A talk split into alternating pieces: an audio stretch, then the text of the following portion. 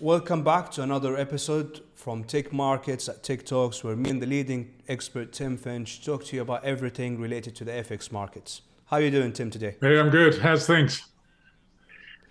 Uh, great, great. Thank you, first of all, for your time today. We talked last week about Euro G B P in case of uh, Europe recession. Is the economy better than the U K? Yeah, I mean, there was a big speech this week by uh, uh, Jeremy Hunt, the Chancellor of the Exchequer of the U K. By Monday morning, euro sterling had dropped back last week, if you remember, to zero point eight seven six five. It kind of went up to eighty-eight ten. The next day, it was range bound again between eighty-seven seventy and eighty-eight twenty-five. But then after the Hunt speech, that was deemed to be slightly positive for sterling. So euro sterling went back to eighty-seven fifty again. Finished the week around the eighty-seven seventy, so no real conclusion on that. But um, this is a bigger week uh, for sterling because of the Bank of England decision. Yeah, and let's talk a little bit about the Bank of England.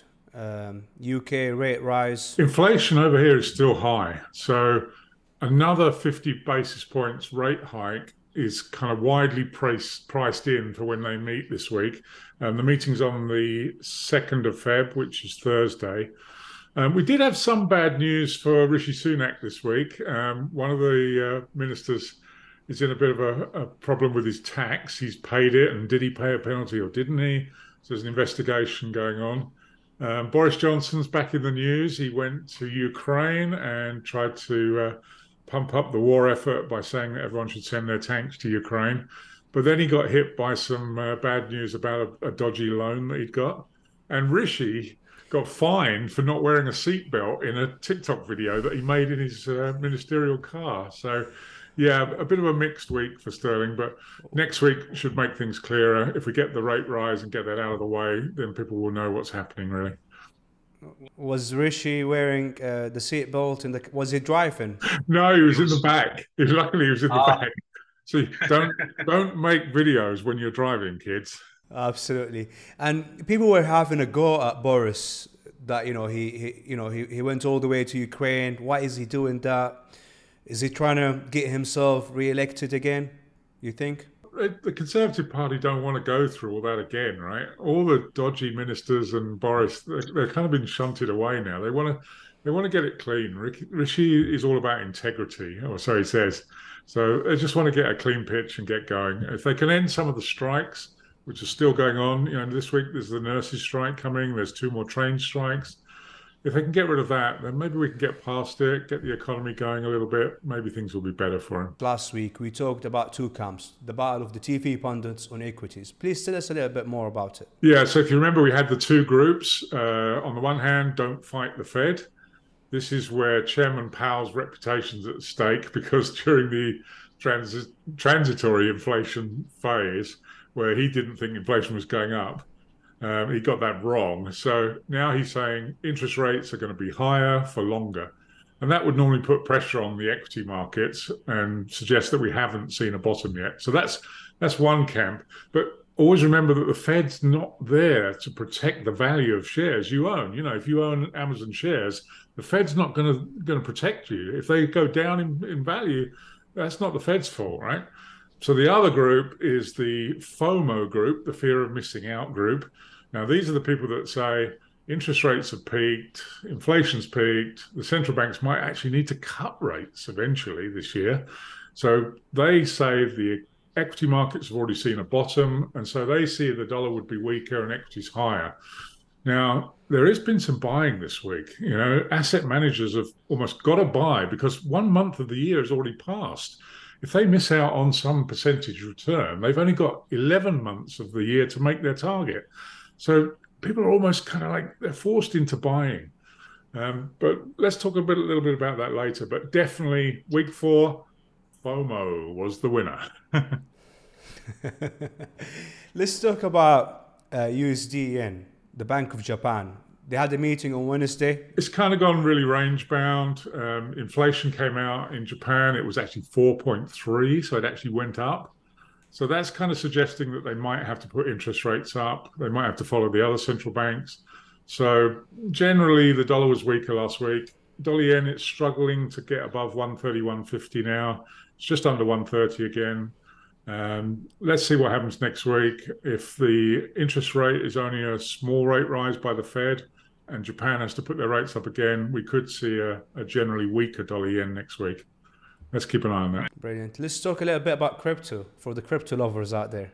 Yeah, very interesting. We, last week we said Chinese New Year started, which has been bullish for crypto in previous years. You know, people like to buy it.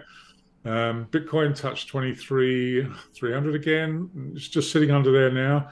I mean, I have a feeling that it's kind of generally well supported now. We've seen the worst of the bad news about the uh, companies that were failing. And it's kind of correlating with the equity markets. As equity markets go up, Bitcoin's kind of following. Um, there was a survey out this week, which is quite interesting. It said, if you see buying during U S A time, that's institutional buying. And if you see buying during Far East time, that's retail, that's private investors buying. So the people that have been buying are kind of in those two camps. Interesting that institutions are buying. They often buy Bitcoin first, and then they swap it for other coins and then sell that to their customers. So just watch out for that. Right, and let's talk about new currencies. Uh, Brazil and Argentina, I think they're coming, da- they're coming t- f- together for the first time in a long time. It's kind of like, you know, everybody's talking about having a different kind of currency. The central banks are talking about central bank digital currencies, which is something different. But Brazil and Argentina sat down um, and started discussing a new common currency that could help them with uh, trade settlement. So it's going to be called the S U R, S U R, which means South. And this could kind of reduce reliance on the U S dollar. So maybe it, not put a pressure on the dollar, because it's only a, a discussion at the moment. And sometimes countries put these discussions out just to show that they're in the game, if you like.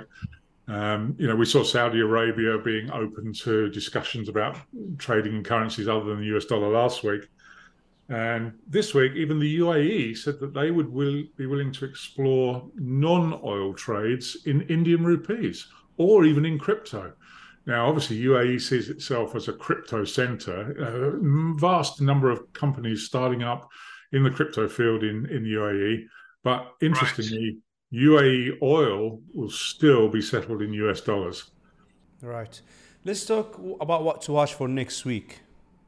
Yeah, so very interesting week coming up this week. Um, probably the biggest thing is the Fed meeting about interest rates on Wednesday, the first of February. Um, the consensus has kind of dropped a bit to them putting up rates zero point two five, twenty-five basis points this time. But what would happen if they actually went a little bit harder and went fifty basis points? The market's almost discounted that now, so there could be a shock here. Um, I'll give you an example. Uh, in two thousand one, when it was the opposite way around, when the Fed was pivoting very hard by cutting rates, rates went down from six to one and a half percent. They cut by four hundred seventy-five basis points. That was a, a really proper pivot. So would you think that stocks would go to the moon on that and that the dollar would tank? No, actually the opposite happened. I mean, bonds went up eight and a half percent that year. The dollar went up six and a half percent. Gold went up two point four percent and the S and P went down thirteen percent. So it was one of the most aggressive Fed pivots ever. And still the stock market didn't really deliver positive results. I mean, how, how is that possible? That's because in two thousand one, the markets realized a recession was coming and the earnings had dropped forty percent from their peak. Now, we've seen that this year, that some earnings are down, but Tesla announced great earnings and the stock went up quickly, you know. But in these circumstances, the risk sentiment, it can deteriorate quite quickly. So it doesn't really matter if risk-free rates are six point five percent or one point five percent. Investors are always about capital preservation and not chasing risk. So when you hear the commentators talking about Fed pivot, the FOMO crowd, that doesn't mean just go and buy everything, right? Be a little bit cautious here, I would say. The second event of the week is on Thursday, the Bank of England meeting. Now, as we were saying earlier, there's a zero point five interest rate increase priced in. Um, and then the last event of the week is the big one, the un- U S unemployment number. Let's see what happens on Friday for that. Um, you know, see see what's uh, which way the economy's leaning. I mean, th- people are talking about soft landings now, and so that's slightly dollar negative. if the interest rates were to get pushed up higher, maybe that's still a positive again, and the equity markets would come off. So, you know, you've seen a very range-bound market this week, but waiting for these big announcements next week. So we should learn a lot in this week to come, really. Brilliant. Thank you, Tim, for that. Now it's question time. As promised, every week we're going to answer questions you guys watching have sent in. The question is, it's asking us about A I. Is A I the big theme for twenty-three? You know, of, of course, we've seen in the news, uh, ChatGPT has more than ten million daily users in forty days since the launch. Instagram took three hundred fifty-five days to reach ten million. And of course, after um, Facebook or Instagram, it went to this massive app. Yeah, so, I mean, we've been testing A I strategies for the last six months at T I C. Um, these are basically strategies that make their own buying and selling decisions and place trades automatically into your account. Um, our crypto strategy will be an A I strategy when it launches. We're still testing that at the moment, but we have some uh, some new F X uh, A I strategies to tell you about. Um, Ahmed, do you want to tell them about the new strategies and when they're going to launch? Yeah, absolutely. So this new strategy we've been testing on a real life account with real funds since the start of the Russian-Ukrainian war. And it's been doing fantastically well under a low risk management approach again, as always. You know us guys, if you've been following us for a long time, you know, under promise, over deliver. It's all about risk management. This is trading and it's not gambling, like I've always been telling you guys. So we're very excited about this strategy, and is to provide our clients with different alternatives, right? So it's like as if you were going to Starbucks, are you going to drink latte today or are you going to have a cappuccino? So it's the same thing. Both strategies are great we've got at the moment, both under low risk management approach. Now, most some of the common questions I always get, which I'm going to ask you now, is it right more than it's like about A I? Is it right more than it's wrong, in extent that it provides with a better framework? I mean, some of the A I strategies that you can get, they're based on technical analysis. And so it's combining indicators, and maybe indicators that aren't available just in M T four to everybody, where the strategy is written to make a a number of trades, and obviously the percentage of winners to losers is really what, what matters, and that's what we look at when we evaluate a strategy over a long period of time. The interesting thing about A I is it gives us new possibilities. So one of the ones that we're looking at at the moment listens to all the social media chat and then works out which instruments it wants to focus on and which direction the chatter is leaning to. So if it had been listening to the FOMO group about U S equity markets for the last week, it would have been bullish because all the chatter was about equity markets going higher and very little was in the don't fight the Fed. So it kind of balances out, really. Um, and you want something that's going to have three decisions. It's going to want to be long, it wants to buy, it wants to be short, so it's going to sell, or it wants to do nothing. So I like the ones that will someday say, I can't see anything here, the chatter is both ways, I don't want to make a decision today, I'm going to stay out of the market. That's the kind of low risk approach that you want, really. So, you know, three three types of decision. It doesn't always have to have a position, is what I'm saying. Absolutely. And I want to add there, it's for us, it's always been about quality over quantity. And sometimes some of the questions I get, or we get, you know, from, you know, from, from new clients is how many positions do you open every day? Or how many positions do you trade every week? So we can't give you a definite answer, because for us, it's always been about quality over quantity. It's always about the market's conditions, right? So if you don't see there is a great opportunity out there in the market, we wouldn't want to take the risk and, you know, just to trade for the sake of trading. The best strategies will actually stay out of the market. So, you know, during the release of the U S unemployment numbers, the algos can stand aside. They can wait for the market to settle down again before they start to make their decisions and trade. So you eliminate a lot of risk if you take out those huge spikes in the market that always happen when economic releases come out, when the Fed announces interest rates.